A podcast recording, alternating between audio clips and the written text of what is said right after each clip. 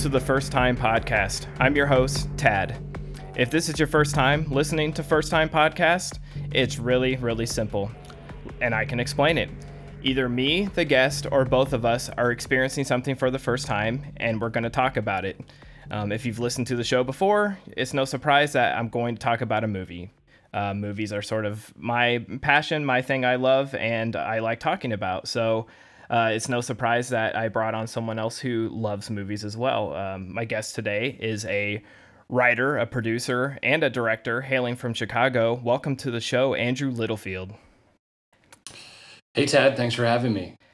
I, you know, it, it's just a matter of time before I got you on here. Um, I'm I'm happy to have you. I'm excited to talk to you because it's been quite a while. Uh, we used to run into each other several times a year, even though you're a, a, bit of a distance away. It feels like anytime I went to a Chicago a Chicago concert or anything near the area, even if we didn't plan on it, we would run into each other. So I, I really miss that uh, running into you and Liz.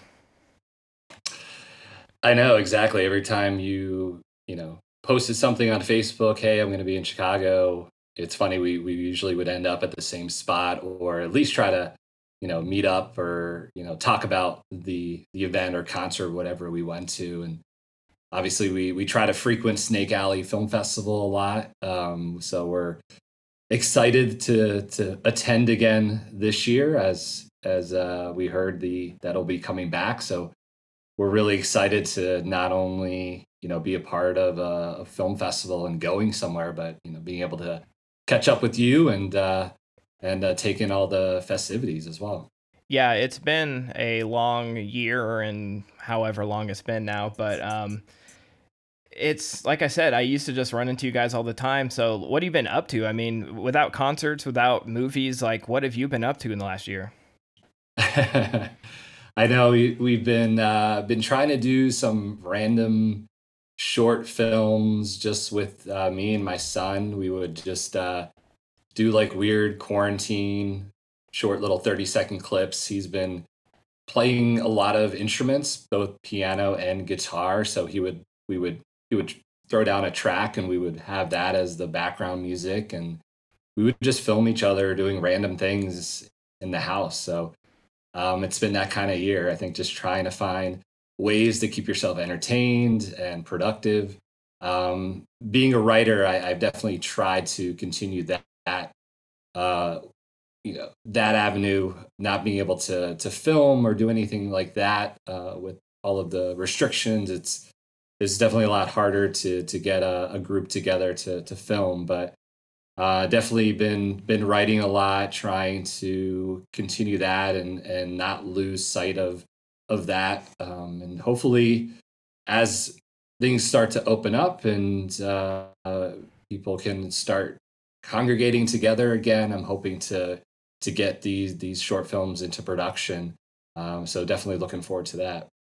Very cool. So you've been, uh, I mean, yeah, I guess I didn't really think about that, but it's like writing, you know, you do, you, you can do that anytime. Doesn't matter. You don't have to have like gather people and stuff. But I, have heard some creatives sort of say like um, musicians, writers, uh, sort of saying like there's been this weird pressure over the last year where it's like, well, I, I need to create since I have this downtime, and it actually um, puts almost too much pressure on their shoulders to like be productive with this this weird free time that we sort of got um, put onto us in the last year.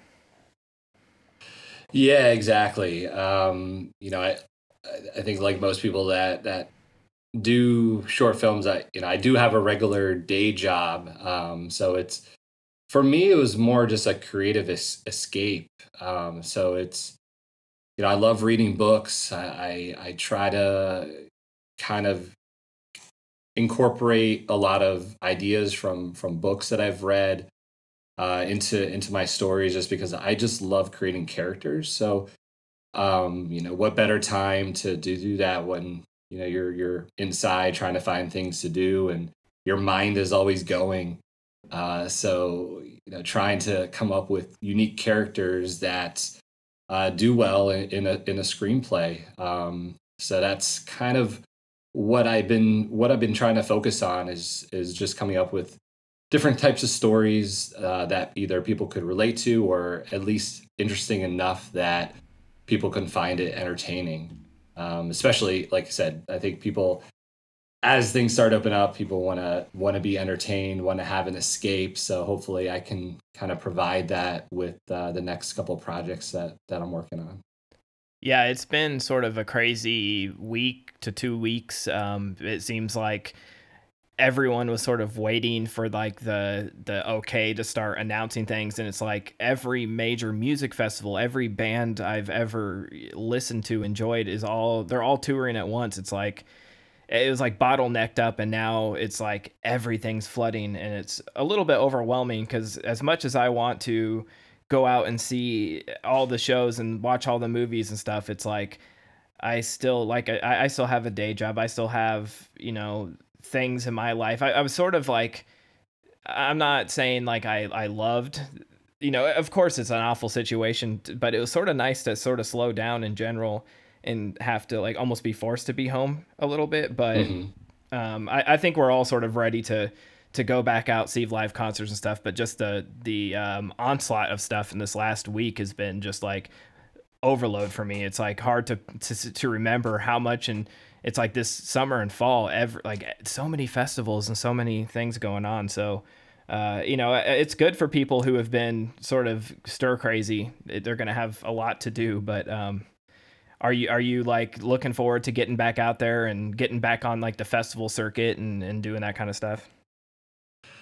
A little bit. I mean, I'm same with same as you. You know, just still very cautious. Um, I, I definitely. I think people are going to have a new appreciation for a lot of this, things that people probably took for granted.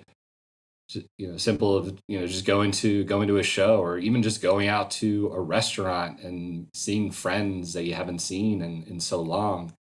Um, I, I think people will have a new appreciation for that. Um, so uh, that I'm looking forward to. I'm just looking forward to just interacting with other creative minds and and you know seeing actors and writers, directors, producers uh, see what they have going on. Um, you know, it's one thing to to watch on Netflix or watch on YouTube or, something that someone has done, but uh, just to be able to to go to a festival and to meet those people and to interact, and I think it, it's you you kind of learn a lot as well. So festivals can provide so much creative energy uh, for for other filmmakers, um, and then just having that atmosphere, being in a being being in a movie theater where everyone is there for the same thing to to see great quality movies, um, and to have that experience again, it, it's it's something you can't create even if I, I, even if you have the most expensive home theater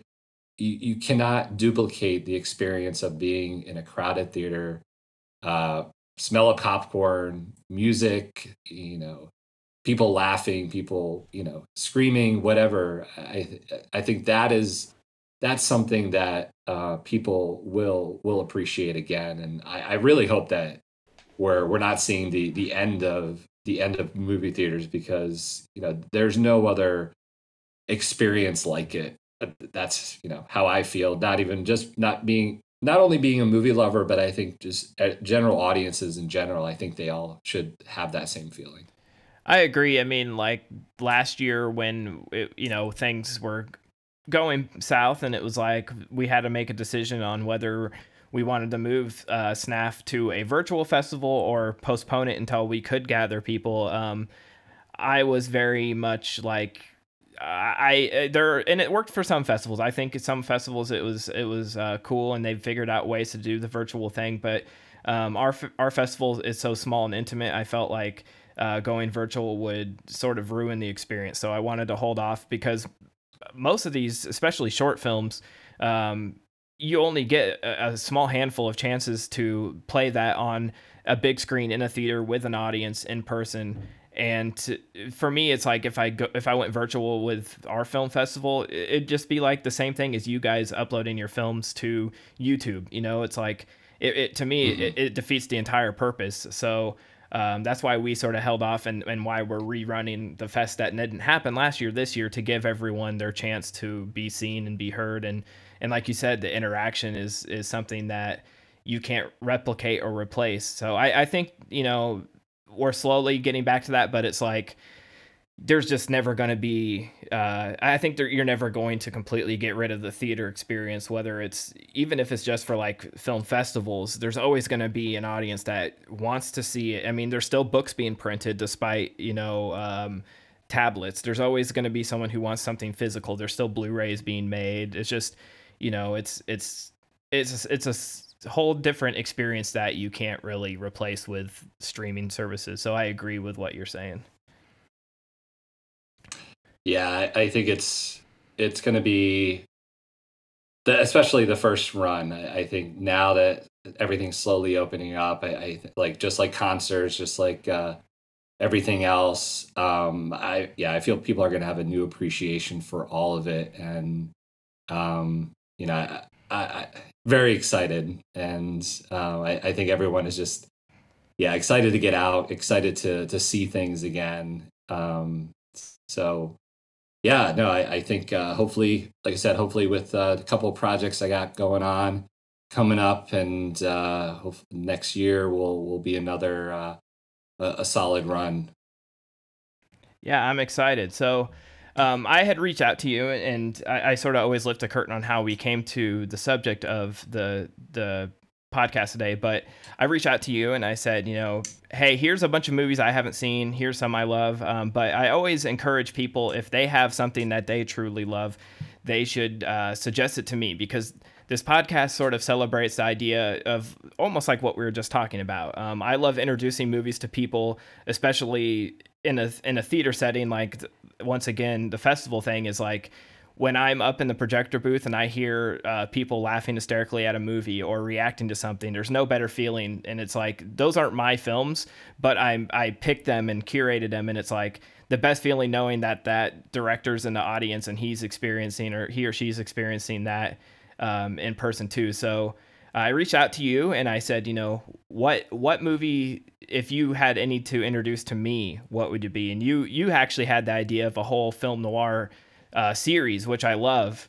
Um, you know, eventually I, I do want to have you keep coming back and we'll, we'll keep knocking some off the list because this is like a huge gap in my film watching history. I have almost um, no um, knowledge, experience. I, I, don't even know what I'd call it, but um, it's just this big gaping hole in my filmography of like stuff I've seen. Um, film noir is probably one of the least watched uh, in my um, history. So, what is like your uh, love for it? Where does that come from? Yeah, I've always loved you know murder mystery stories uh, growing up. Just just reading different books, um, and I really got into it. I, I don't something in high school. I think just reading a lot of books and you know Hardy Boys and and all the different types of uh, uh, murder mystery, who's who done it type stories. Um, stories my my mom would read to me. Um, it was I always found that that genre had such unique characters. Um, and when I when I went to college, I actually took a, a class on, on film noir. So we we watched. I mean, from every every era, you know, starting in late 30s, 40s, 50s, all the way up to, to neo noir. Um, and actually, yeah, ending on LA Confidential. Um, so it was always a genre that, you know, not only style wise with the the shadows and you know black and white and uh, the atmosphere and just the characters. You know, you have femme fatales, you have these these cops and detectives and you know they're they're all interwoven together to uh, you know come to to, to a conclusion um, you know I've I've always loved loved that uh, style I, I think film noir and horror are two genres that are have such unique characters and it's really hard to capture uh, a, a great film noir and a great horror movie, um, you know, you really need unique characters. You really need an interesting plot. Um, so I, I think those two genres they they really stand out for me as um, r- character driven, plot driven th- movies that will leave you kind of wanting more or at, at least a, a appreciation for uh, the style. So, uh, you know, th- those have always been, I, I think, the, the two genres that I've, I've really grad- gravitated to. And, you know, I, I, took classes, as many classes as I could in, in college on both film noir and horror. Um, and, you know, I think they, you know, kind of, kind of go together. Um, but I, I just feel that, I don't know. I, and it's funny because, um, I did a movie in college called Deadline that I wrote, started writing in high school, um, which is you know very very similar uh, cop detective, you know murder mystery in the city. Um, you got to figure out who who the killer is. My most recent film was uh, Last Scene. Right, I was going to mention where, that one. Yeah. Yeah. So Last Scene was uh, you know uh, a great uh, character driven story about a a writer who's trying to write the perfect ending to his murder mystery. And he's not a murder mystery writer, so he's always written just comedies and dramas, and he's struggling with creating the the perfect ending to the story. And as he's writing the story, the characters that he's writing about start coming into his world. So uh, it's very much like Barton Fink, if you're familiar with Coen Brothers very much very similar style to that. Um, so, you know, I, I just I it, not only the characters and the story, um, but also just the atmosphere. You know, they're they're so unique. They they stand out. Um, they leave an impression uh, with everyone. I feel that watches a movie. They they have a new appreciation for for that style. Well, like what I know, like with you know uh, giallos and horror like there's always um, almost like a checklist of things that you have to have on that that's like a pov a killer with black um, leather gloves you know the mm-hmm. the knife the the like over the top bloody murders but like film noir is uh, it seems like it's like a detective in a trench coat like a lit cigarette i'm, I'm just thinking of like stereotypical things but are, is there anything to you that makes a film noir like specifically a film noir well, to me, uh, it's there's there's the femme fatale is I I think you know uh, dramas other movies and can have um you know corrupted cops and detectives uh, but I think what stands out with film noir is the femme fatale character. Mm-hmm. So where you know you don't know which way they're going. You know they they they are they good? Are they good? Are they bad? Um, they have, you know, they're very seductive. They they can they can manipulate uh, whoever they come in contact with. So for you know for their own purpose or for you know someone else. So I, I think the femme fatale is by far the the most unique character that that stands alone when you're when you're talking about a film noir. Yeah, it's sort of like in horror. I mean, not all horror, but it's it's another stereotype, especially slashers, is like the final girl. Like they have the final girl. Um, so it's sort of like you said, they they have a parallel in that way. Um, mm-hmm. But you mentioned it yeah. earlier. We're going to uh, today's topic is L.A. Confidential. They were three cops who had nothing in common. Freeze! Big V, what are you doing here? Hey, you know me, I'm keeping the streets safe, boys. One would do anything to get ahead. You're truly prepared to be despised within the department? Yes, sir, I am. One had his own brand of justice. How's it gonna look in your report? It'll look like justice. That's what the man got. And one loved the spotlight. What exactly do you do on the show, Jack? I teach Brett Chase how to walk and talk like a cop. The Night Owl Massacre. This is a heinous crime that requires swift resolution. Six victims. One of them, one of our own. Interrogations will be led by Lieutenant Edmund Exley. I need some backup. Come on. All right, college boy, I'll help. Now, all of them are faced with solving one case. Don't move! I want confessions, Edmund. Oh, I'll break them, sir. These people are all in the morgue. And someone has to pay for it. There's something wrong with the Night Owl. I just can't prove it. They thought they had it all figured out. Anything bothering you about the Night Owl case? The fact that you guys won't let it get filed away. I didn't kill nobody! But what started as a murder You talk only to me on this one. became a mystery that could cost them everything. Why was Susan Lefferts at the Night Owl? I don't know. I never heard of the Night Owl till today. How about some payback, big time? We need evidence. I'll get the evidence. It was an information exchange. Do you have any proof? The proof had his throat slit. What do you want, Exley? I just want to solve this thing. Even if it means paying the consequences?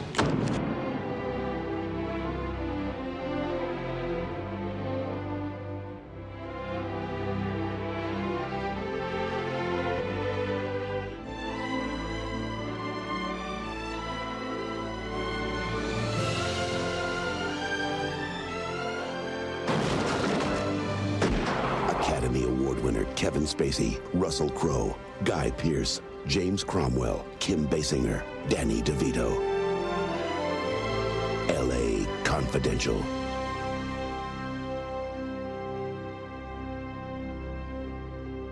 Okay, LA Confidential released September 19th, 1997, written by James Ellroy, who wrote the novel, and Brian Hel- Hel- Helgeland and Curtis Hanson. Uh, directed by Curtis Hanson, uh, with a score composed by Jerry Goldsmith. Uh, our main cast, which is a huge, crazy star-studded cast, but um, the main cast is Kevin Spacey, who plays Jack. Uh, Russell Crowe is Bud. Guy Pearce as Ed Exley. We have James Cromwell as Dudley Smith. Kim Basinger, Basinger as Lynn Bracken, and uh, Danny DeVito as Sid Hudgens.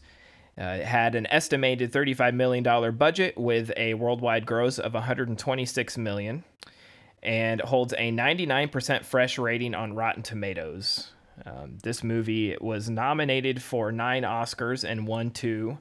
Uh, the two it won for was Best Actress in a Supporting Role with Kim Basinger, um, Best Writing Screenplay based on a uh, material previously produced or published for uh, the, the screenplay for obviously, and then uh, it was nominated for Best Picture, Best Director, Best Cinematography, Best Art Direction, Best Sound, Best Film Editing, and Best Music Original Dramatic Score. So holy cow this movie has a lot of credentials uh, i i'll admit like i remember seeing i I mean I've, I, this poster with kim basinger on the front you know as the the blonde bombshell i remember that uh, clear as day um, i've heard of this movie a million times but i don't think i've ever seen a trailer i don't this has never even really been on my radar so uh, when you recommended it, I was all in because I love when I go into a movie with no preconceived notions. I didn't I didn't even try to look up any of this stuff until I was done because I wanted to go in um, completely uh, dumb, like completely just clean slate. Um, and yeah, this is awesome. So wh- why why this one out of all of the film noir that you could have ch- chosen? Is this sort of like a uh, great introduction film? Yes, I, I think it's a, it's a great introduction. I, I feel that it has all of the has all of the the right elements.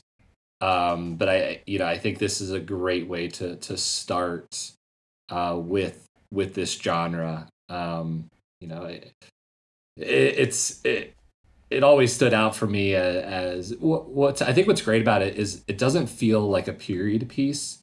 It kind of it, it has the atmosphere it has um you know obviously the characters and everything but it it doesn't like scream like oh this is a, a period piece you know?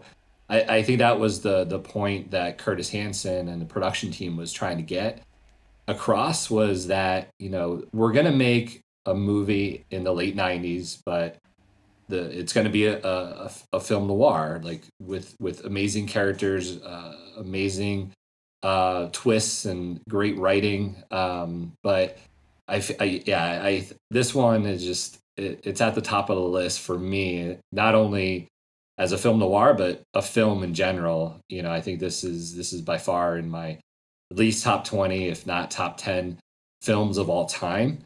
Um, just because of how well made it is, and it's funny because yeah, when when you when you brought this up, and I saw the a few film noirs on your list, um, you know, I'm, I'm like, oh my gosh, I want to get I want to get back into watching all of these films because it's it's been so long. Um, you know, I really I don't sit down and and uh, pop in a film noir on you know Saturday afternoon or or something. So it was it was exciting to to go back and and look at it and watch. And actually, my my wife and I watched it together on on Friday night, um, and she's never seen it. So you know she went into it completely blind as well. So it was great to kind of have that see that initial reaction from someone that's never seen this movie before. And going back to what we talked about before with that with that movie theater experience where you're you know you're you're seeing kind of people's reaction as as you're watching the movie but you're also watching how other people are reacting. And and we couldn't stop talking about it afterwards. So she was so impressed um, and really really excited to to to want to you know talk about it. So it was, I'm just glad that you know we we got this opportunity to to bring back uh, a genre that that I've always loved, and um, you know I thought what better way to to start it with with than you know one of my top ten films.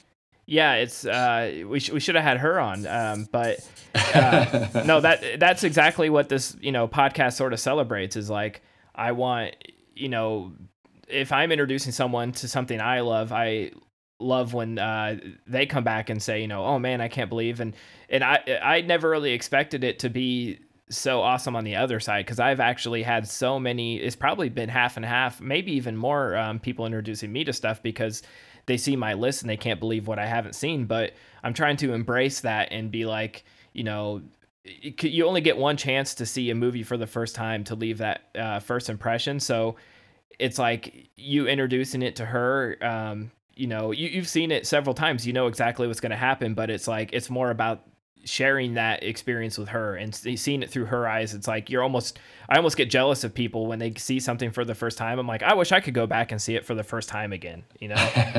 So that's what's been great. Yep. is like this this was a an awesome first time. Um, like i said uh, just a stellar cast. Uh, it, it's crazy to see like you know, we'll have to, you know, we, we can't really avoid the elephant in the room with uh, the cast because it's like, you know, some have gone on to do great things. I mean, everyone's gone on to do bigger things, but, you know, uh, you have like Danny DeVito still working just as much, if not more.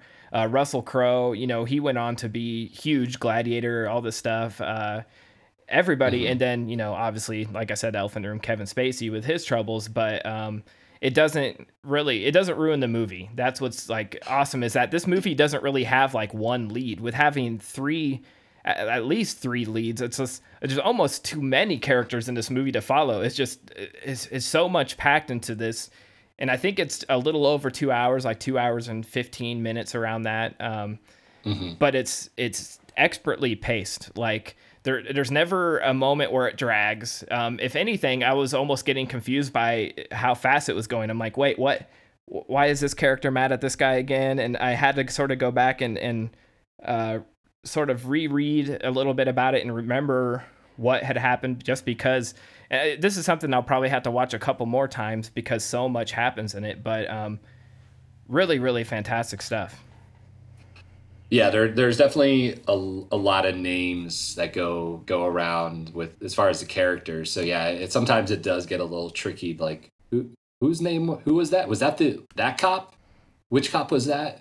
Um, so yeah, it, but like you said, it, it there's so many characters, and you you know when Kim Basinger's character comes into the into the into the film, you don't know like we were I was talking about earlier with the femme, femme fatale. It's like you don't know exactly which side she's playing, uh, just because of her character's background and and what she's done, um, and you know her inter- her interaction with Russell Crowe's character, uh, and where that goes. You know, it's it's it's so interesting how they're able to weave all of those characters together and have and you know it all pays off in the end um you know so it's it is it is uh definitely uh, a film that uh I, I think it does require multiple multiple viewings um just just to pick up on on everything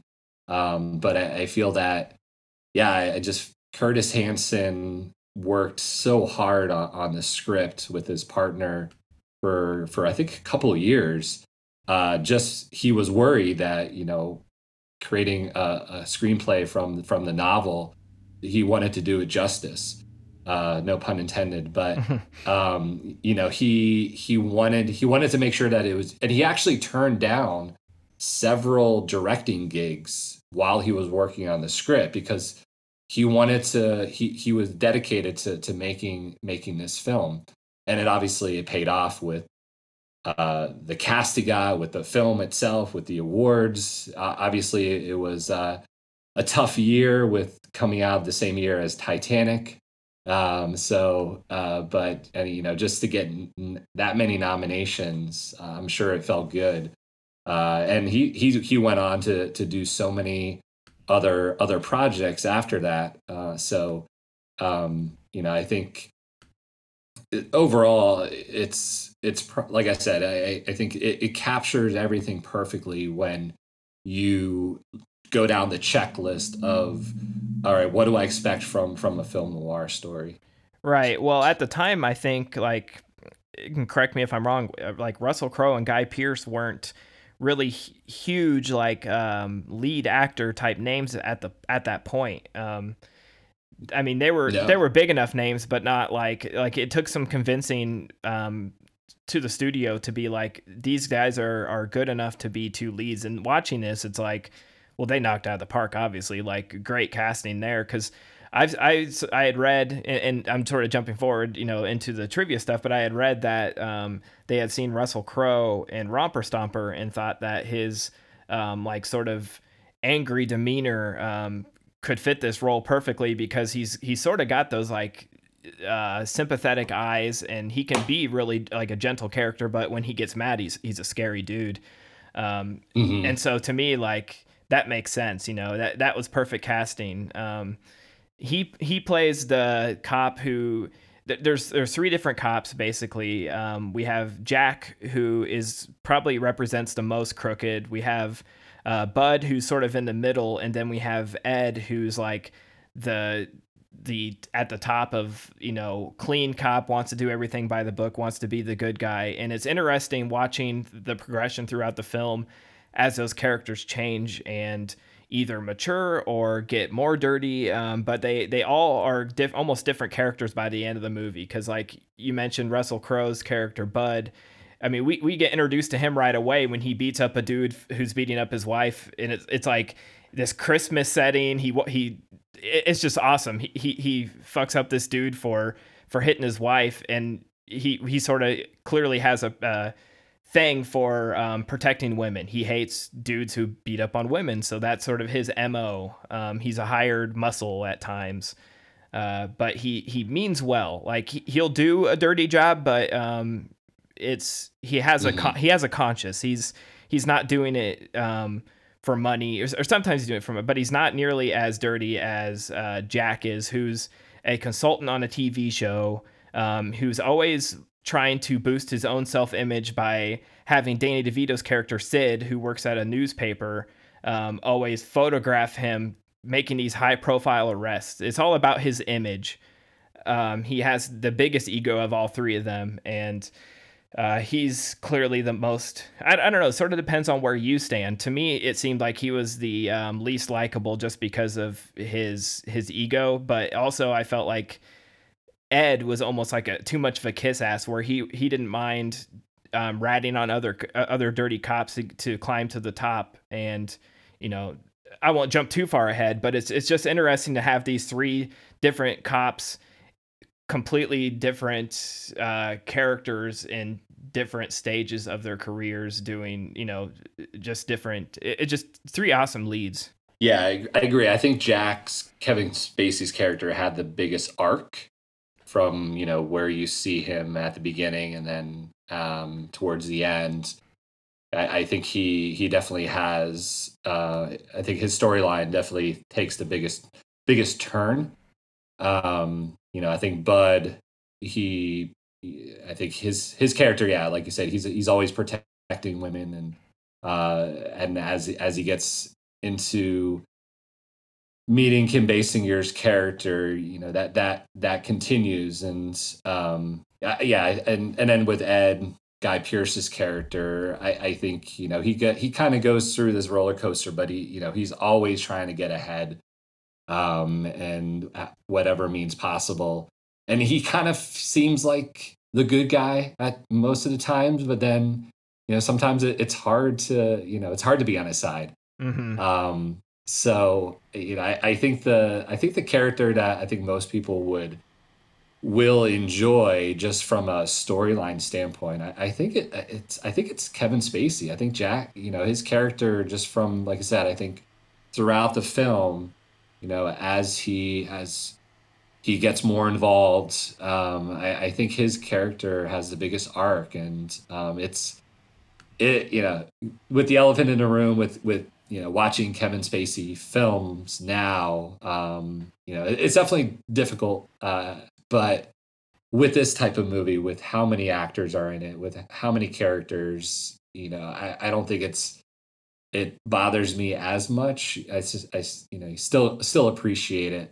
Um, you know, LA Confidential and Usual Suspects are, you know, two of my top films. So, um, you know, I still want to be able to right. to watch them and enjoy them uh, without having that you know elephant hanging above my head. But um, it's yeah, I, I think his character is uh, you know one that I I've enjoyed every every time I watch it. Yeah, and I was I was pretty surprised. Like I like I said, I went into this blind. I was stoked when I heard Danny DeVito's voice like pretty much open the movie. Um, mm-hmm. I love him in anything. He he can be hilarious. He can be dramatic. Um, and he, like I said, he's still going strong. Uh, his character is one that you uh, sort of hate to love. You shouldn't love him because he's he's like the scum. He's he's I mean he's out basically paying for you know he's taking money, taking bribes. He's he's here and there. He's getting all the scoops. Um, he's sort of behind the scenes doing what he has to do. He's hustling, but uh, he's such i mean it's hard not to love him he's hilarious uh, and he's likable in this because he's a pretty nice guy overall oh yeah he he the way the film opens with that narration it just pulls you right in you get you get you know you get so excited about what's going to happen just from you know the opening the opening monologue that he delivers. Um and yeah his his character you know he's not in it as much as the other ones but every time he's he's on camera he he he stands out as far as stealing that scene um, and uh, giving the the audience um, either a, you know a laugh or you know just some some some unique uh, Danny DeVito uh, you know just I think he eludes just this great personality uh, in all his characters. Um, you know, I've I've always loved him. Even another one of my favorite movies is you know Batman Returns as, as Penguin. Oh yeah, you know, he just he just every character he does is, is so so unique and interesting. And yeah, in this movie, it, it, it just goes along with with his style. So um, yeah, I, his character is great. He, like I said, he's not in it as much as the the other main characters, but uh, I think it, it's still still really well done. Well, it's it's really impressive how they balance it because, like I said, with three leads, um, it's usually that sort of spells disaster. Like try you're, you're it's almost on paper, it's like trying to fit you know too much into it, but um, they balance it so perfectly with the three different stories they're all de- dealing with their own struggles, but they're also interweaved. Like Ed, um, he wants to live up to the reputation of his dad, who was a famous detective um, and was killed by a a assailant he he secretly nicknamed Rollo Tomassi.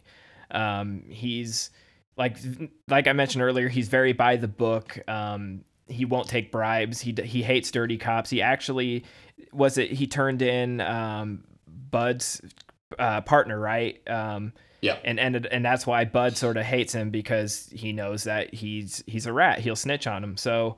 Um, he ends up there. There's a scene where they, they call it the Bloody Christmas, where a bunch of cops beat up a, a bunch of dudes in in the prison, and of course the local paper gets wind of it and it gets out to the media, and he Ed says, you know, I'll testify against these cops, um, but I want a um, promotion. He wants to be detective lieutenant, um, which would be climbing up really fast, um, and the, even the precinct captain.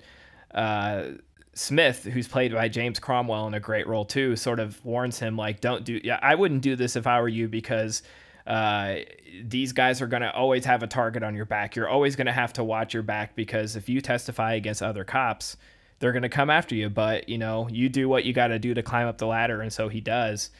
Um, and then Bud, like I said, he's considered sort of, uh, by Ed, he's considered a mindless thug. He's sort of, he's considered the dumb guy, but, um, he he has this obsession with chasing after um, woman beaters. Uh, gets hired to be sort of a strong hand on um, sort of rough some rough some people up. Um, he was involved in it too, but later on, like we said, he he ends up running into at, at the beginning of the film. He actually um, comes to he thinks he's coming to the rescue of Kim Basinger's character um, because it looks like she's been beat up but it turns out she was having plastic surgery. And this was interesting. I did not know this was a real thing, but apparently, from what I read, like high end prostitutes that were altered by plastic surgery to resemble film stars was a real thing.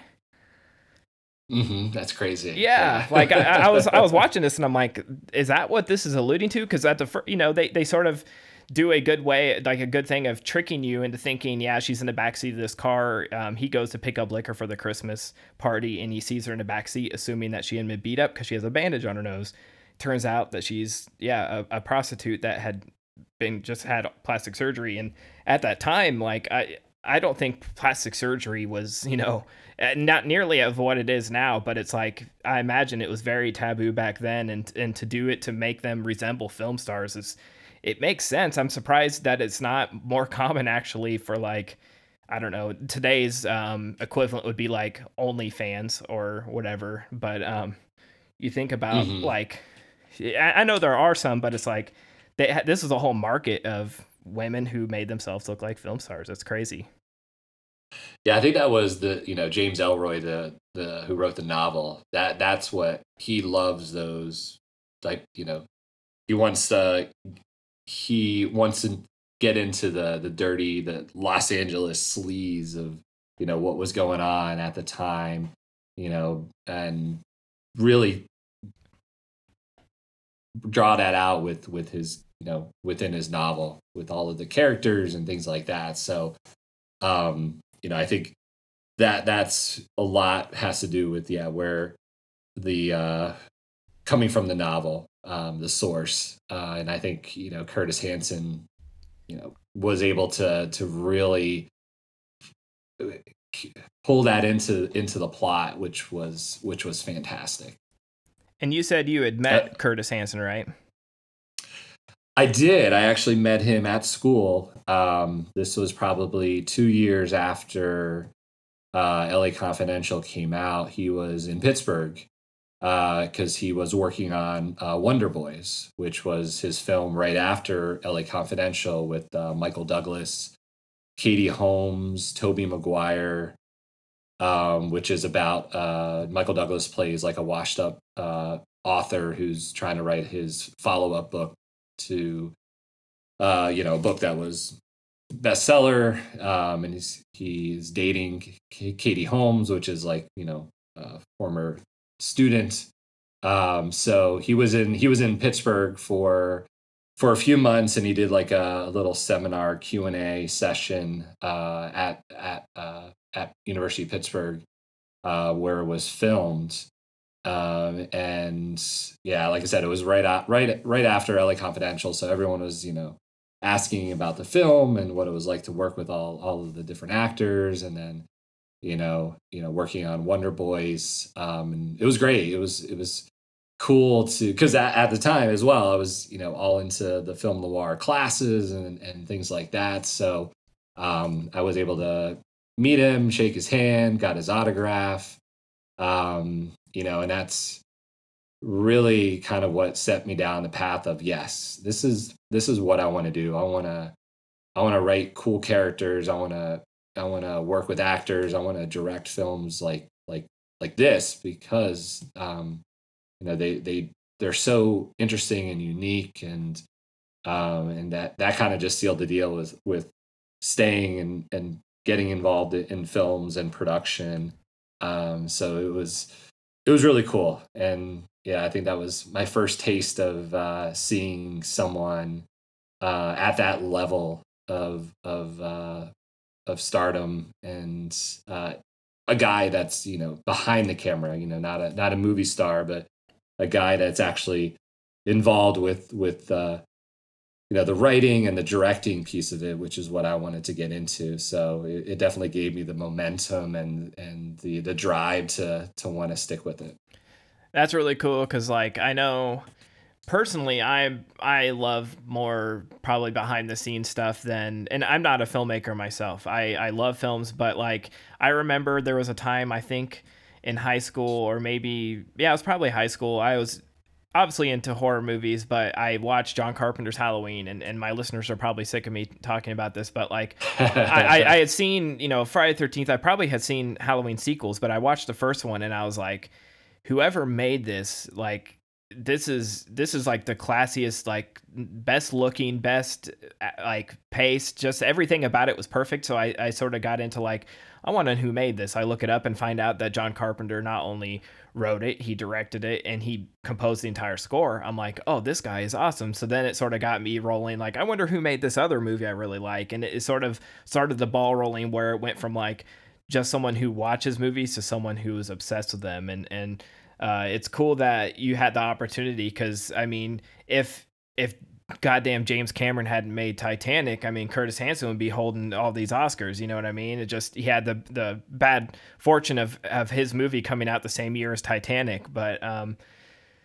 I don't know. Looking mm-hmm. looking back, I, I always sort of talk about this too. Is like you know oscar winners looking back I, have maybe watched titanic if it's on cable like for a little bit but i never um, choose to put Titanic on TV. Where um, LA Confidential, this is something I, I would actively put on and want to watch.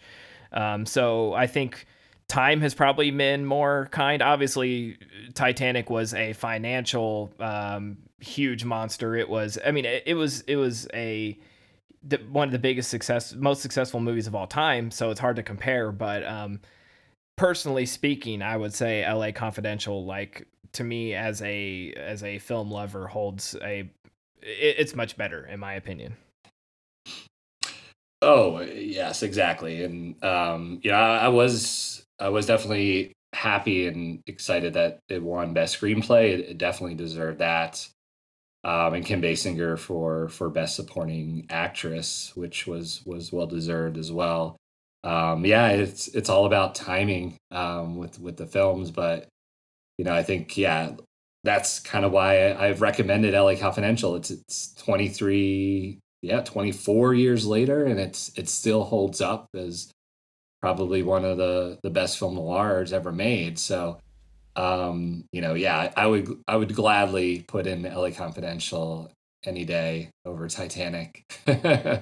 yeah, that's uh, just yeah. yeah. Well, I think about like stuff like The Revenant, and it's like you know that was a great movie the one time I saw it, but I, am never popping that back in, you know. And but I'll watch, you know, it, it's a weird thing. It's not saying that, um, you know, that it's Revenant's a bad movie, but how many times, you know, you have to something has to set, be said about the watch rewatchability of something. You know, it's like Goodfellas, I can watch every weekend for the rest of my life and still enjoy it um, where and that's mm-hmm. and that's mm-hmm. an, obviously an award-winning huge picture, but it's like something about movies. You know, Oscars aren't always the tell-all to me. Um, I love watching the Oscars. I and there's several films that win that I love, but like you said, it's all about timing. If this movie would have came out a year earlier or a year later, um, we'd probably be talking about it how it, it swept the Oscars. So, um, anyways, uh, the story is pretty is is pretty involved. Um, I, we aren't going to go beat for beat, but basically, there's this big robbery and multiple multiple homicide at the Night Owl coffee shop that um, Ed ends up investigating. Um, and Stensland, who was the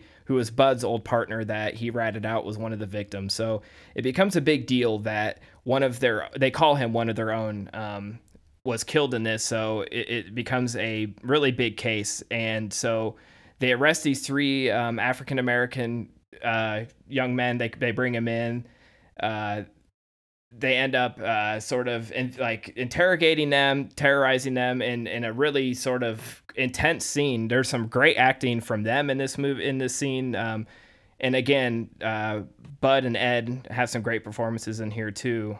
Um, but this is sort of where uh, and when they start investigating further, they discover evidence of corruption all around them, and um, this is where Bud sort of starts a relationship with Lynn, who's played by Kim Basinger. Um, he started to sort sort of starts falling for her. He's like following her around and always questioning her. Um, sort of becomes like a he's not he's no longer he's not just a customer anymore. He they're they're a thing. Um, and he recognizes Night Owl victim Susan Lefferts as one of uh, Patch's escorts. So he starts questioning her about uh, this murder, and so they're they're sort of just investigating this, trying to figure out what's going on, and they they can't quite figure it out. Um, but as they go, they find more and more corruption within the police force, uh, and then we have sort of the side story of uh, Jack, who's still you know as he's working on this TV show. Um, trying to remember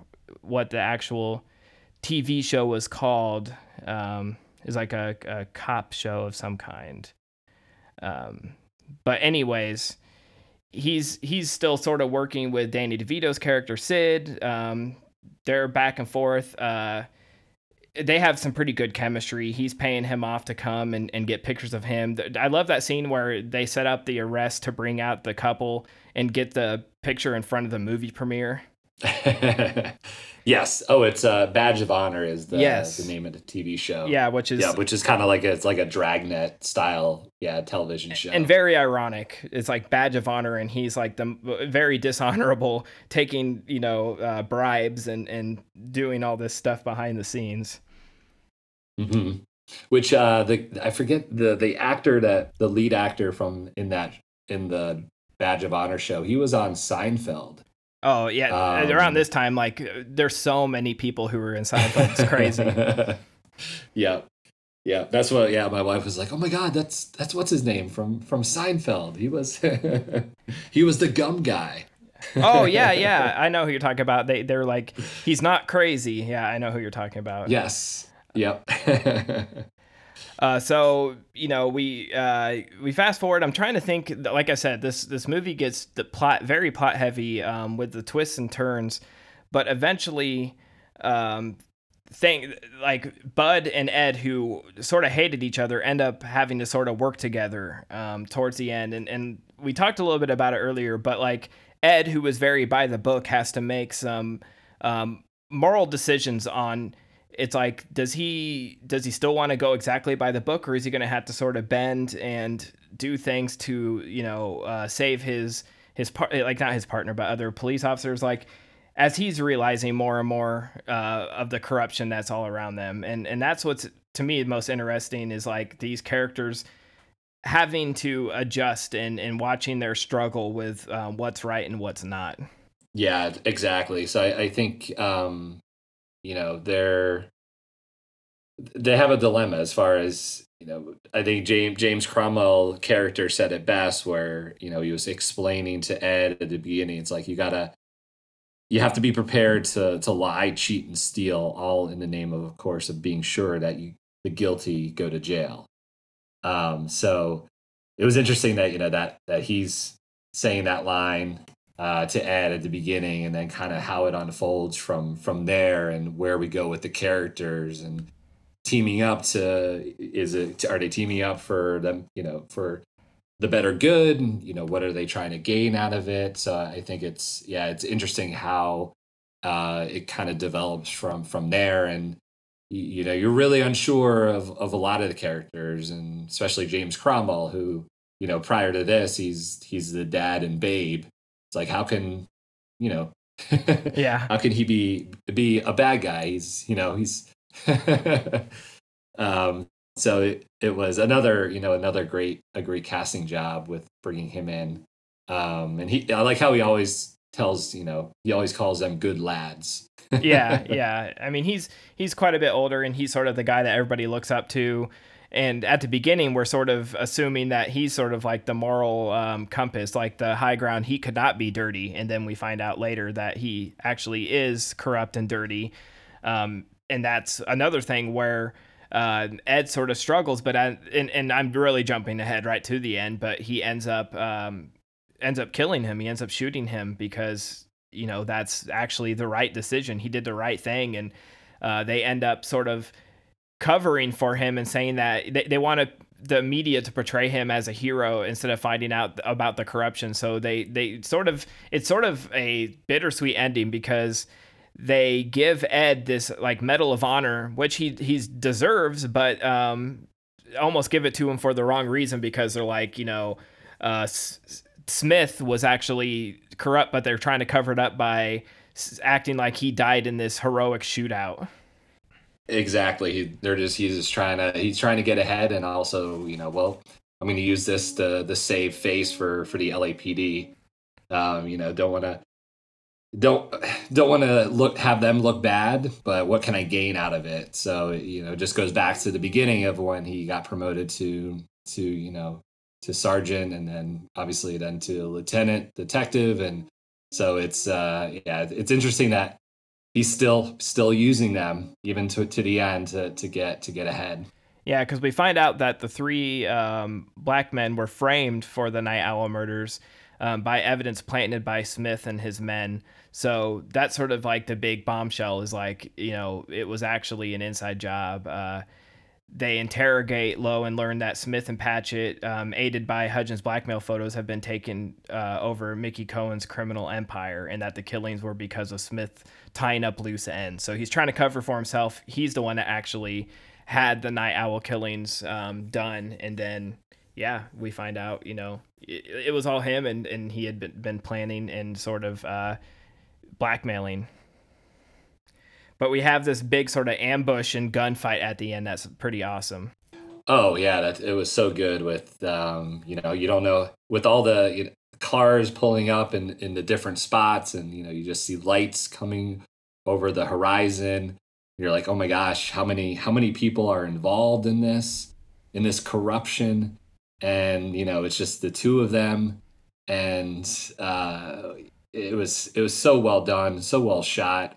Um, especially that that last shot with with James Cromwell, uh, you know, walking out and telling Ed, you know, put up put up your your badge so they so they know you're you're a cop, and you just have that um, that great final uh, interaction be- between the two of them. And then the, you know the the most amazing shot of the movie is that you know Ed then coming up holding holding his badge up and you, you just have that that dark silhouette around him with with the the lights of of the cop cars coming up. And if if nothing screams film noir more than than that final shot you know i don't know what is but um you know that such such a great uh, climax scene. And um, you know once again just how how everything just came together uh, to to even you know till the end. It was it was so well done. Yeah because i think smith like after after ed realizes that smith is corrupt he he's like sort of it's almost like smith doesn't think ed has it in him. He i think he actually it sort of comes full circle because at the beginning he almost sort of says are you sure you want this promotion? I don't think you could you know, shoot a cop in the back if you had to, and then he ends up shooting him in the back. Um, but it's almost like Smith, when he's walking away, he turns his back to Ed, like almost with this um, confidence, like that Ed doesn't have the guts to do it because he can't, he couldn't possibly shoot another cop, corrupt or not. Um, and he tells him, you know, put up your badge in your hand so that they know you're a cop, so they don't shoot you as the cops are approaching. And he blasts him from behind, and it's sort of like you know, what we talked about it earlier, it's like that moral decision. He's still a cop, but he is so corrupt and he knows that what he's done, this is all on him. It's the right mm-hmm. thing. It's the right thing to do, even, you know, and it's sort of a nice ending just because he does, he, it's not like they, they bury him, but it's like, once again, you know, we see the corruption, but the public in this film, in this movie, that you know, he never outside of dying. It's like he's he dies a hero when it wasn't warranted at all. Yeah, exactly. Um, and you, you, you know, you, yeah, I, I think James Cromwell's character was almost like the narrator um, through the film. You know, he's he has all of these you know, you know, Danny DeVito is as well with yeah his his uh, his monologues. But you feel like every so often, you know, James Cromwell is kind of speaking to the audience um, and wondering what you know what the characters are going to do and and how we're going to react to it. So it was yeah, it's interesting that it's it came full circle at the end with what he said at the beginning and then what happens at the end. So um, very poetic. Yeah, and and I noticed like several times throughout the movie, um, they comment on him wearing Ed wearing glasses. Like a cop doesn't wear those kind of glasses. You can't wear those glasses. Like that was one thing I noticed throughout the movie is that they kept commenting on that for like it was just a one of those things like he did not look like your typical cop. You know, he was uh, always had very nicely uh, groomed hair, wore the fancy glasses, and uh, just something I, I noticed this watch was like them kept they kept commenting on them. Yeah.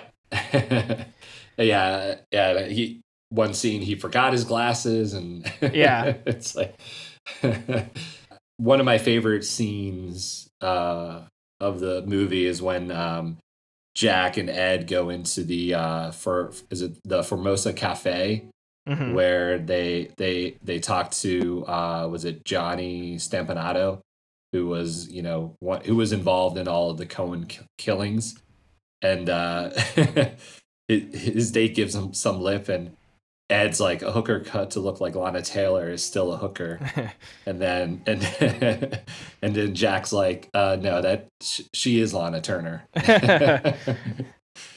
she throws the the glass of water or drink into his face. I thought that was really well done. Yeah. Uh, what are some of your other favorite scenes from this one? Uh, definitely. Yeah, the, the, shootout at the end. Um, you know, and that final shot that that I mentioned. Um, and pro- man, it's it's hard. It's hard to pick. I mean, um, I think just uh, all of the, all of you know, just the the scene, the, the atmosphere, and coming coming through, and um, you know, I thought it was all well done. Like I said, I think the lure of, of film noir was was there, but you know, it wasn't like I said, it wasn't you weren't thrust into like a certain period, um, which you know I th- I thought everything was really well done, and I I love the uh, this the scene with um, the the scene where where uh, Bud and Ed go to the DA office and you know they play good cop bad cop. Mm-hmm. and uh, ed's like you know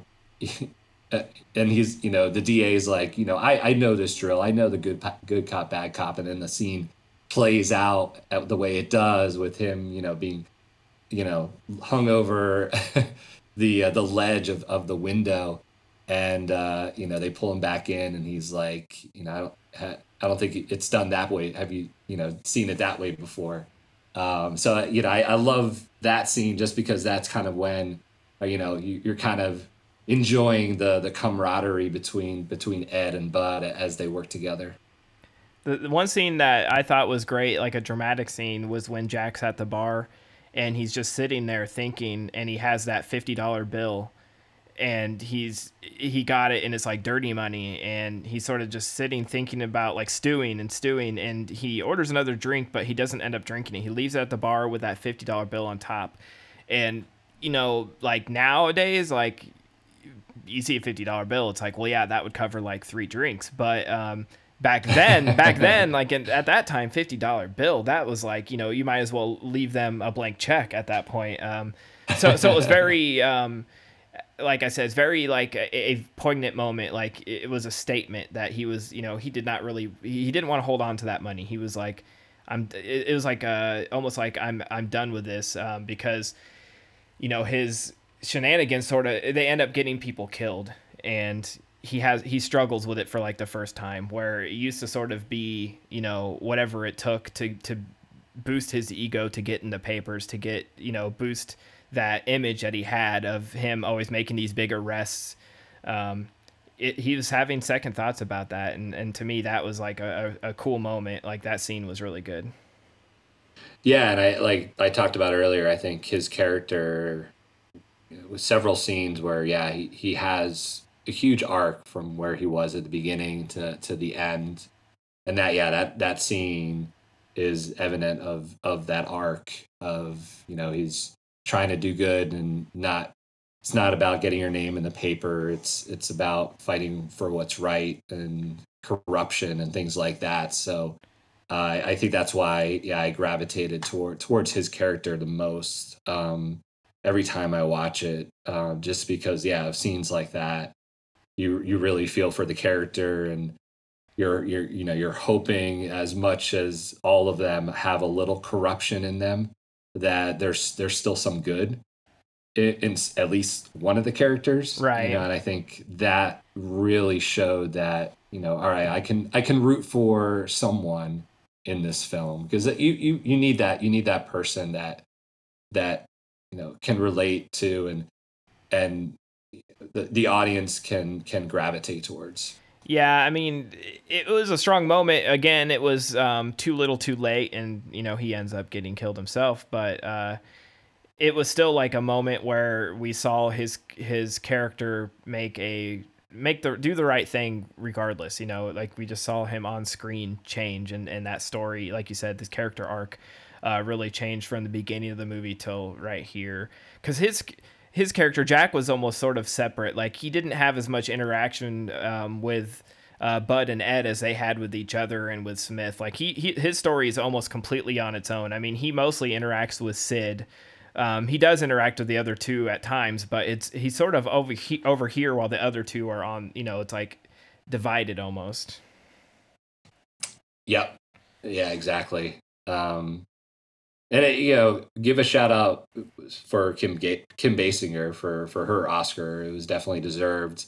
Um, and I, I, think the scene that really uh, hit home for me, and I think the, the, reason why she won was that that scene towards towards the end where where Bud comes and it's in the rain, and you know he he finds out what you know that that she fooled around with with Ed and it was on all caught on camera. Um, and just that scene, you know, she didn't have many many lines, but just you know that emotion and kind of human, you know, sh- she's no longer this person that just sleeps with people for for money. You know, she actually has feelings and uh, you know really wants to do whatever she has to do to to be with Bud. Uh, and I, I, just felt that that scene was so powerful. Um, you know, and as hard as it is to to sometimes watch with you know what Bud Bud does to her, um, but I just feel that you know their their characters and their relationship just grew from there. Uh, and I, I think that that that scene alone, I think that's that won her the uh, the Oscar. Yeah, because it's in sort of an ironic twist. Um, Ed, who's been beating up guys for hitting women, ends up hitting her. Um, sort of becomes what he hates towards the end, and you know he's he's upset because they they sort of set up uh, her and Ed to have this, you know, so Sid can take pictures, um, and pretty much you know piss off uh, Bud and sort of fuck up their relationship. But uh, you know, I, I think he approaches her and she says, you know, well, it's still, I still, you know, it's still a job. Like I'm still a prostitute, whether we're a thing or not. And he was like, well, was that a job or was that personal? You know, and uh, like you said, she she's fantastic in this. Um, and it's it's I don't know where she was as far as in her career when she did this, but um, you know, a, awesome role. And, and nowadays they would try to cast like someone like super young and you know well and I don't know. I thought she was uh, just well cast. I, I loved her in this. Uh, like beautiful blonde and, and with acting chops. They gave her some some line some great lines and like you said, a great performance. Yeah, and you know, like I talked about it, femme, femme fatale characters are what make a, a film noir great, and she, yeah, she embodied that character so well, and you know, the, her her dialogue and just her her scene presence, uh, it, it was so so well done, and yeah, she, I, I think it was probably towards the end of her her big movie career um, and I, I, think Curtis Hanson just wanted that that experience to really nail the character, and and she did, and and yeah, definitely well deserved. Yeah, I think I had read, and it might be in the trivia coming up, but I think I had read that in the novel it was played by a much it was like a much younger character but he decided to go with her just because of how good she was and you know I think, like I said, they made the right choice. But um, speaking of, I have all kinds of trivia to get to, but um, we'll hear from the Prescribed Films Podcast Network and take a quick break, and we'll be right back.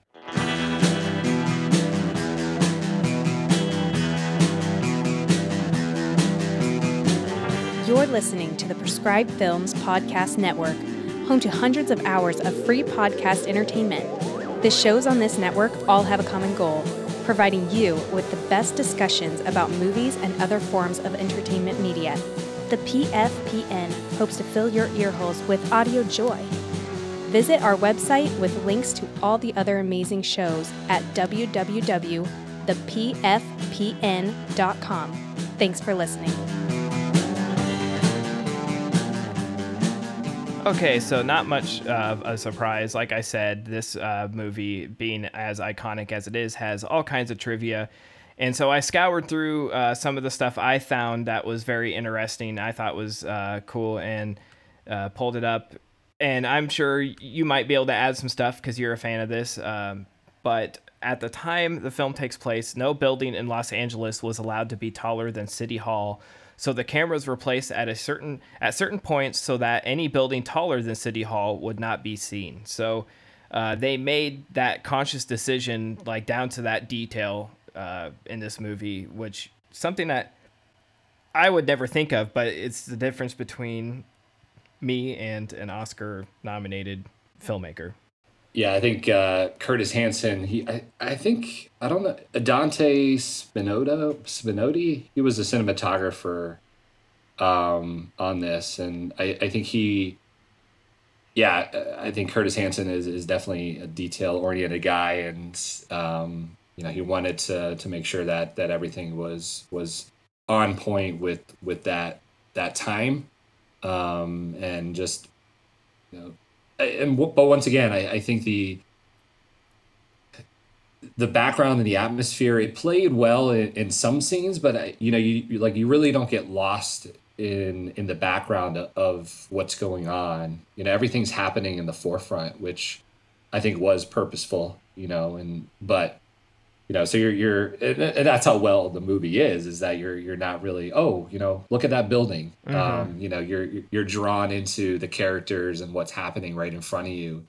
Um and everything else is just a nice backdrop but i'm sure yeah he wanted to make sure that everything was was on point with with that time yeah, James Ellroy describes the character of Bud White as the biggest cop on the Los Angeles force, noting that he wasn't even six foot. Russell Crowe decided to move into an apartment so small that he had to duck to get into doorways and could barely stand up.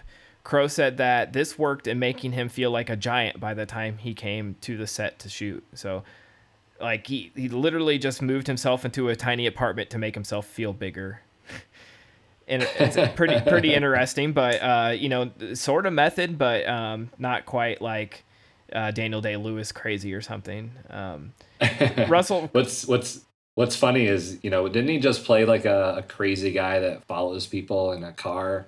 Yeah, Russell Crowe. Um, it's funny how, how far he's come. You know, he's worried about a character being too tough, and now he's you know he's known for for playing that right. that type of character. Yeah, not even just known for that character. He's sort of known as like a scruff, scary guy in real life. Uh, R- Russell yep. Russell Crowe recalled that James Ellroy told him that Bud White doesn't drink, so Crowe Crowe didn't have a drink for the entire shoot, which he described as the most painful period of his life.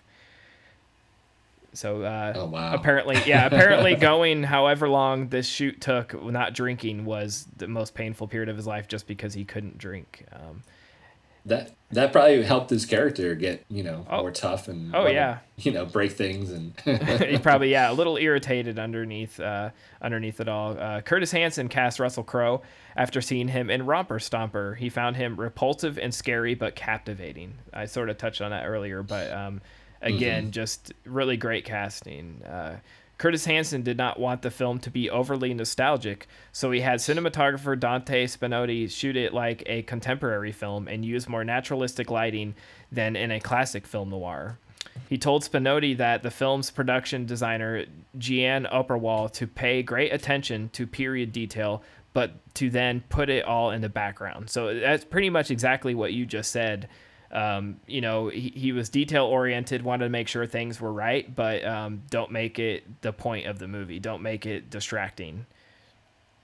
Yeah, exactly. And that's, yeah, like I said, it, that's, I think the goal with, with a lot of movies, and I mean, unless you're, you know, you, you're trying to show off what, what's going on in the background is, you know, have these amazing characters. And that's kind of, you know just just the backdrop you're you're not really focused on on that as far as being a, a part of the film exactly uh, jerry goldsmith who got an academy award nomination for this movie score replaced elmer bernstein so um, you know sometimes that stuff happens and ends up being like even better um, I, I love the score on this. I'm I'm a big score fan. As obviously I saw you at Hans Zimmer like in Chicago a few years back. Um, you know, just one of those shows that blew me away. But you know, I just something about film scores. I listen to them while I work all the time, and and Jerry Goldsmith, obviously a legendary name in uh, film scoring.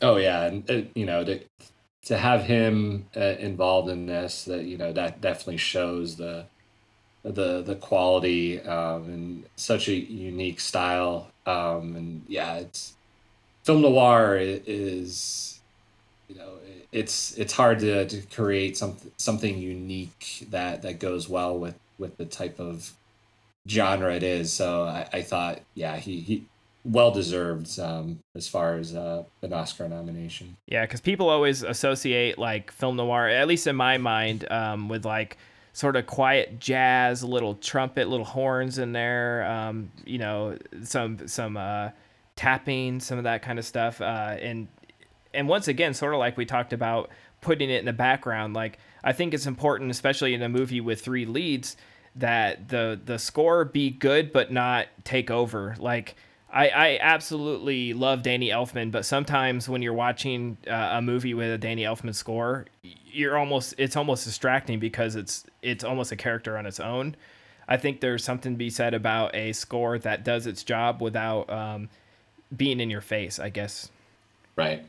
Yeah, no, it's definitely yeah. I think it's the same thing with like, you know, John Williams with uh, E.T. and, and Jurassic Park and all of those films where it's like, yeah, the music alone is is uh, so right iconic, so in your face and iconic, and just like, oh my gosh, you could just almost just close your eyes and yep, I know, I know what film that is.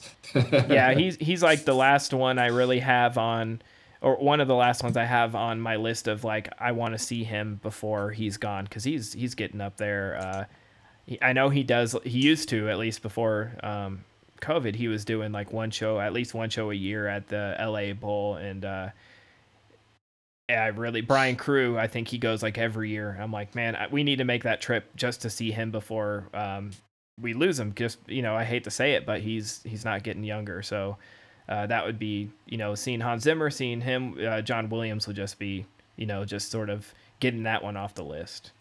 But um, this film cast includes three Oscar winners: Kevin Spacey, Russell Crowe, and Kim Basinger, and three Oscar nominees: James Cromwell, David Strathairn, and Danny DeVito, uh, or Strathairn. Sorry. Um, yeah, so great cast. We've talked about that. Uh, just stellar, and and you know I could still De- DeVito still has a chance. He can still win one. Um, the only yeah. this is the only best pick best Oscar best picture Oscar nominee of the year to be uh, also nominated for adapted screenplay, and you know ended up winning screenplay. Um, in today's currency, the fifty dollars that Jack receives from Sid and uses to pay for his drink is worth uh, $500, which makes Jack's decision even more significant. So I, I sort of mentioned that earlier, but um, to know that like the uh, equivalency of inflation, that it'd be worth $500 now. I don't know how accurate that is. I just pulled it from IMDb, but um, you know, I, watching it, I knew you know back then $50 was a lot more than what $50 is now. Um, yeah, definitely a lot more drinks. yeah, yeah, yeah. And then the final one I had on here was uh, Kevin Spacey had a great deal of difficulty playing dead. It was easy enough for him to stare straight ahead when there was an actor or actress in front of him, but his first instinct was to follow James Cromwell with his eyes when he moved. He had to ask a production assistant to draw a circle for him at which to look on the opposite wall. So you know that that scene where he's killed. Um, is a heavy one for sure. Uh, and I, I never would have thought he had a hard time because it's very believable and, and a great scene. Not that, you know, any scene where a death happens is great, but his performance in it is fantastic. Yeah, that's interesting, especially since he's already won. He already won an Oscar, you know, prior to this film with uh, Usual Suspects. So, um, that's interesting that he had a he had a well he didn't die in Usual Suspects, so he, right he's not used to uh, knowing what it's like to to die on film. yeah, I'm trying to think now like how many how many films did he get killed in? You know, but it's it's also something to be said where like he was not if someone's struggling finding a way to get to that place and figuring out what it takes to do it and rather than just like put in a half-ass performance or eh, recognizing where you you're not nailing it and wanting to get it right you know especially in such a heavy scene. Yes exactly. And that that's being a director uh, uh it's you yeah you, you want that you want that right take that right shot where yeah it's believable the the the audience can can understand and and um and it, yeah it, it's tough because because actors they they want to they they want to give you the best quality um with everything they do. So um you know i think that's that's where a director comes in and and and works with the uh works with the the actor to to go over and and rehearse and uh, try different different takes and and really um, give give the actor confidence to to know that you know this is this is what we're looking for. This is and then give them whatever motivation they need to to to really nail the scene. Yeah, that's what I like having filmmakers on as a guest because it's like you you understand that you're understanding it from the other side of it you know as someone who works with the actors and uh, you know your your perspective is is an interesting one that I don't have. But um, as we sort of wrap this up on LA uh, confidential what do you have any final thoughts anything um, that I, I might have missed or anything that you you wanted the audience to know? Try to maybe convince them they need to see this if we haven't done so in the last hour yeah, I know. I hope everyone is gonna after they listen to this are, are gonna go out and, and watch it uh, um, and appreciate it as much as as we do. Um, no, I you know, like I said, I, I think for a film that that's 24 years old now and how well it holds up is pretty amazing. Um, and I'm, you know, unfortunately, Curtis Hanson passed away. I think five or six years ago. Um, so you know to to be able to to still appreciate all all of his work that he's done um you know i think it'll it'll live on forever uh with with this fantastic film um no and it, it's it's fun to see actors that you know like i said at the beginning you know have gone on to do so many bigger things. And yeah, Guy Pearce, Russell Crowe. This is like their first big American movie. They were all, you know, they pretty much did stuff in Australia at the time. Um, and it was funny. I think uh, I read something about how Ellroy was in Australia while the movie was in pre-production, and uh, the audience member asked him if they were going to adapt, adapt any of his novels into a film, and he actually he's like, yeah, actually, we're we're working on LA Confidential, and we actually casted two native Australian actors, and Guy Pearce and Russell Crowe, and the audience bursted out into laughter because they they thought they he was joking. Believe, yeah, yeah, they did not believe anything. Like and Russell or Guy Pearce was in the audience, um, and it, was yeah, it was pretty funny. He's probably um, mortified.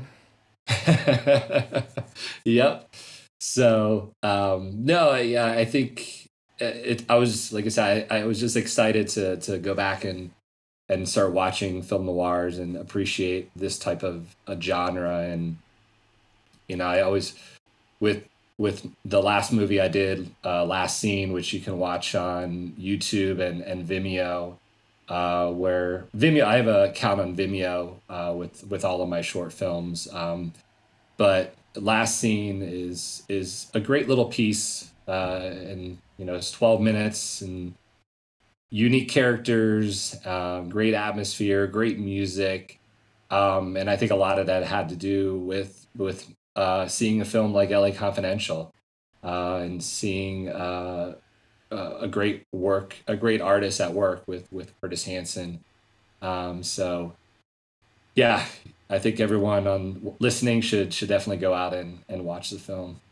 Well, that was like a perfect transition there, like when you mentioned your film, because I was just going to ask you, um, where can my listeners find more of your work, see what you're up to? What do you, what do you have going on outside of you know? You said that you had some had written some stuff during um, this year long break that we've had. Uh, so what's coming up for you, and and where can they find more of your stuff? Yeah, so um, uh, check out my my account on Vimeo. Um, have uh, about five or six shorts on there, all different genres. I've, I've done a documentary uh, called Why We Walk. I've I've done a couple of dramas, um, and yeah, film noir with Last Scene. Um, I did one, like I said, back in college called Deadline. Quality is not as great as my more recent films, but um, you know, college budget, it uh, it did the job. It, it got me, uh, it, you know, got me a grade for for film school. Um, so, uh, you know, yeah. So I'm I'm working on uh, a couple of of new new projects. Uh, for it. actually, uh, you know, I I'm working on another another film noir that I'm kind of trying to um, incorporate with Last Scene. Um, and so that that's still in development. It's a lot of more characters. It, it has to do with like um you know a, a cop and and a couple that are trying to to get out of the city. And there is um, an encounter at, at a local bar and they're trying to make off with with money from from the bar.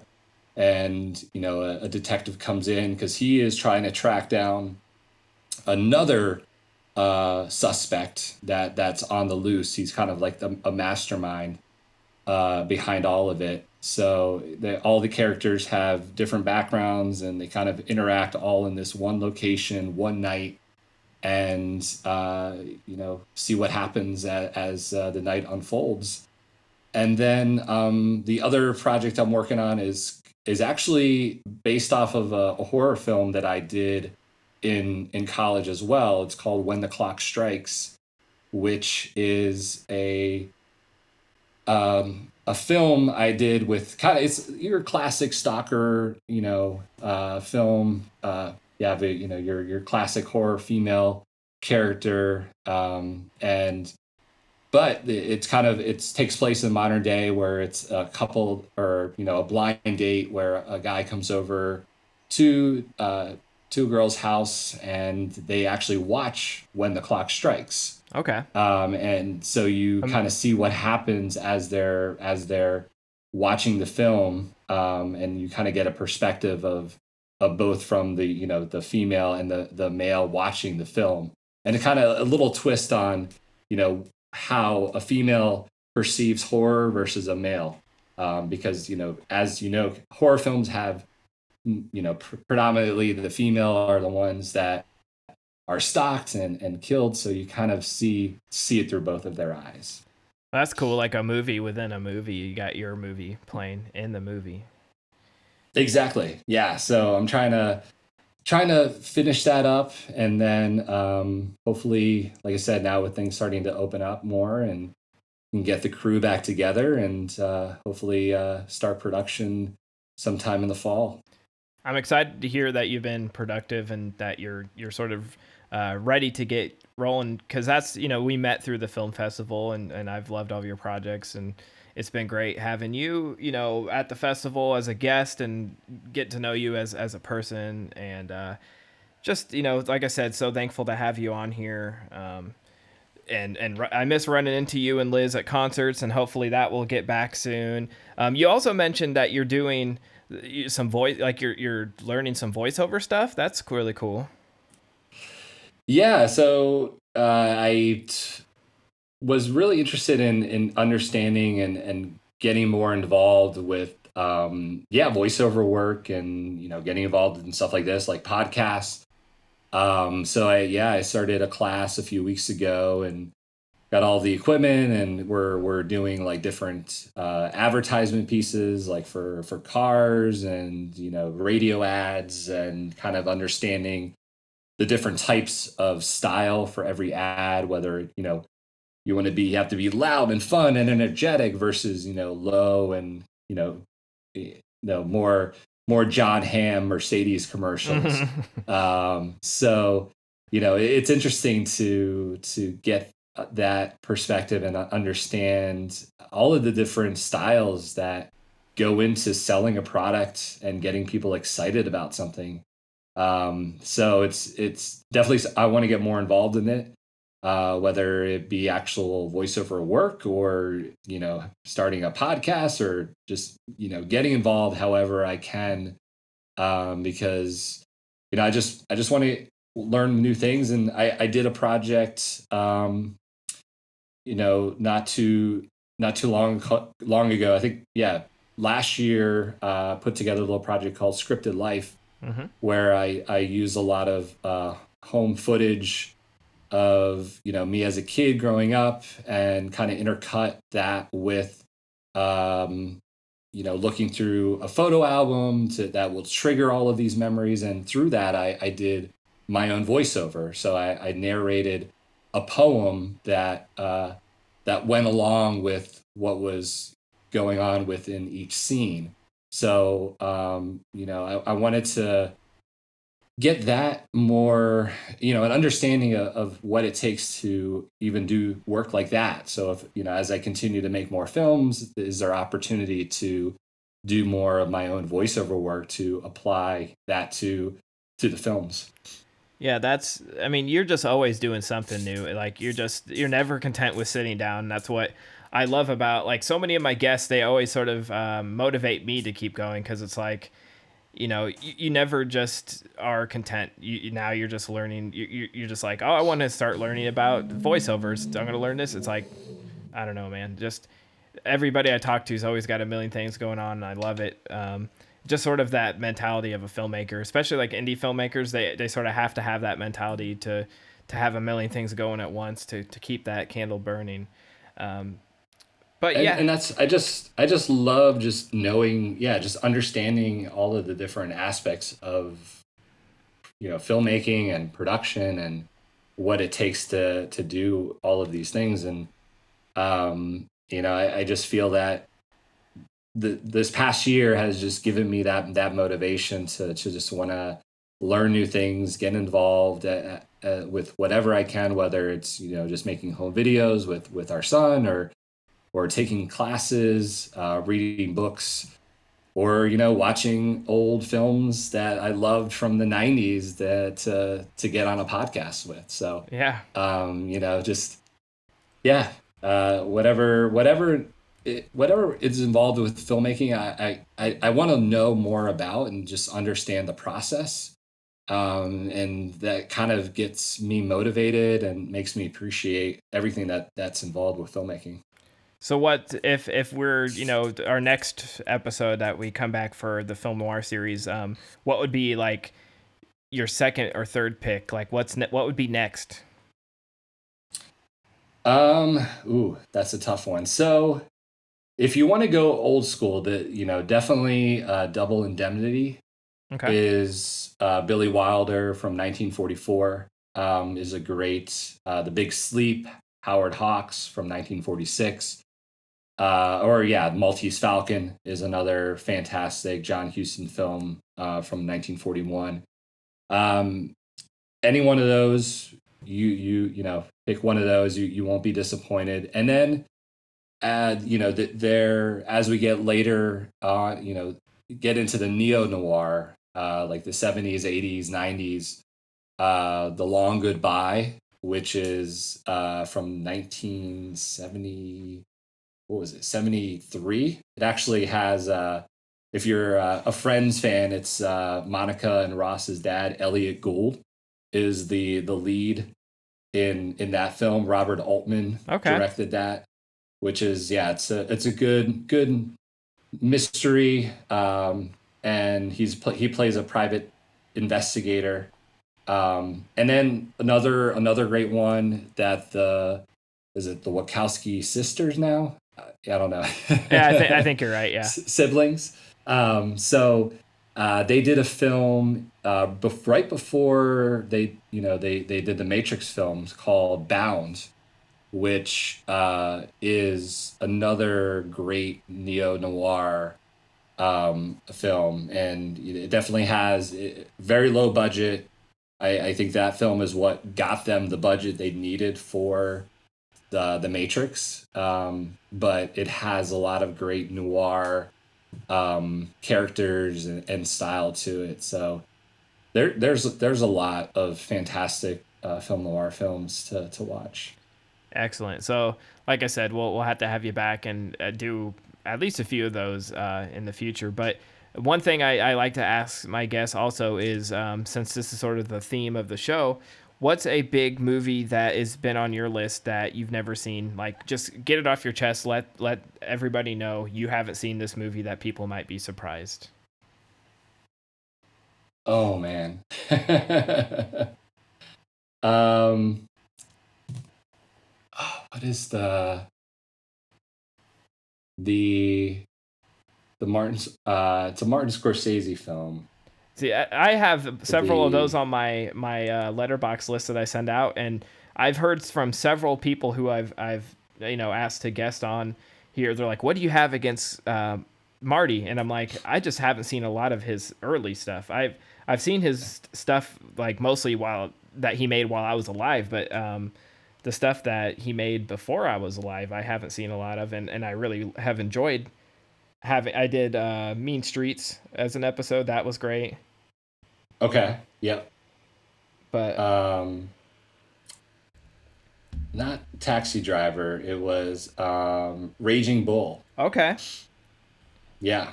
That's on I own that on Blu-ray. Never opened it, never seen it myself. That's another thing like I need to watch it. Okay. I own it. I why don't why haven't I seen it? I don't know. you know, I've owned it for years, yep. and it's just one of those things. It's sitting on my shelf collecting dust. I need to watch it, but I, it's not, especially now that I have this show, it's sort of a double edged sword because it gets me to actually get off my butt and actually I mean, and then get back on my butt after I put the DVD in and watch something. But um, also, I feel like I can't just watch movies for the first time without booking a podcast about it. So it, it's sort of a strange double edged sword there. But um, it's good that do you feel better? You got that off your chest that you let people know. You know, Rage, I did. Raging I Bull. Did. I, it's it's a. I think it's a. it's probably an Oscar winner. It's a, it's a big deal. So you know, maybe uh, after we do a few film noir, we can visit that one since it's the first time for both of us. Perfect. Yeah, that sounds good. Well, thanks again so much for coming on. It's been awesome catching up with you. I've missed, like I said, I've missed running into you and Liz in, in Chicago. Are you guys going to the Hella Mega Tour at uh, Wrigley? We are not, but we're definitely interested. We're looking at Lollapalooza since they just announced that. So yeah, um, that and like Riot Fest is crazy. Like Chicago is gonna be crazy this summer and fall. So oh my gosh, people are gonna be yeah. Chicago is they live for summer because we we have eight months of of you know winter. So yeah, when it, when it hits 75, 80 degrees and there's festivals and concerts and all sorts of things going on, people people come all from all over. Uh, which is great, which is what we love, is why we, you know, why we live here. We we feed off of it. And I, I think this summer will be the summer where yeah everyone is, out and appreciating and and uh, really uh, you know enjoying everything outside and, and just being around people and music and films and what, whatever whatever it is i think people are gonna take it all in. I agree and like i, I just hope everybody like you said i hope everybody uh, sort of realizes how great we had it before and how we need to appreciate like every show, every movie. Just I, I mean, I'm just going to see like I went and saw uh, Spiral the other night. wasn't wasn't It's not an award winning movie. It's not fantastic, but I was just happy to sit in the theater and see a new movie. You know. Oh my gosh, I can't, I can't wait. I, am ready. I'm getting tickets for Quiet Place 2. I yep. just want to have that. I want to have that feeling of, you know, that, oh shit, you know, people jumping out and, uh, you know, just being scared in a theater and, eating a uh, you know a huge tub of popcorn um, and just yeah just taking it all in. Uh, i did see i did see the uh, godzilla versus kong which was very entertaining. Mm-hmm. um, and you know you can't watch that movie at home. No. That, that that movie needed surround sound needed huge screen. Um, and I, I yeah, I think I'm excited to hopefully have at least a few summer blockbusters coming out this year that I will, you know, be the first in line to to get a seat. So definitely looking forward to that. Me too. I, I actually had tickets to Quiet Place 2 um, when it was supposed to come out last year. I, I, I was the first one to buy tickets. I had them physically printed in hand, and then they announced, you know, we're postponing it. And then it was like, it's going to come out September. Obviously, that didn't happen. And then they, they kept resetting dates. So to say I'm excited is an understatement because I actually still have my original tickets and. Um, you know, I, are they are they going to be valid? Are they going to be you're going to be able to use them? No, no. I talked I talked to the manager, and uh, you know he he had refunded them, so he's like, you know, just rebuy them. But it's sort of a cool memento, like to hold on to and be it like, is. you know, I have tickets from when this was supposed to happen. Uh, hopefully, it, we'll look back on this last year, look back on 2020 as a small blip on our you know lives like this. Hopefully nothing like this happens again. Hopefully you know this is like i said just a small period in a uh, much bigger book and it's not something that we repeat in the future. But um Oh yeah, it's it's been great having you back on, man. It's so good, like I said, to catch up. If I don't if I don't end the show, we're gonna talk all night. So um, I'll let you go. But again, uh, you know, I'll I'll put a link to your your Vimeo page so people can check out your films. Um, if you are in the Iowa area, come check out his film at SNAF in August 5th, 5th through 8th. We have a lot of great short films. You can come say hi to him. Um, come see a lot of great films, meet filmmakers. It's going to be a blast. Uh, thanks so much, Andrew. Thanks again, Tad. Really appreciate it. And uh, yeah, looking forward to our to our next uh, film and podcast. Thanks again for listening to today's episode. If you enjoy the show, please leave a review on Apple Podcasts. A special thank you goes out to my friend Scott Schreiner for our intro and outro music. We'll see you next week on First Time Podcast.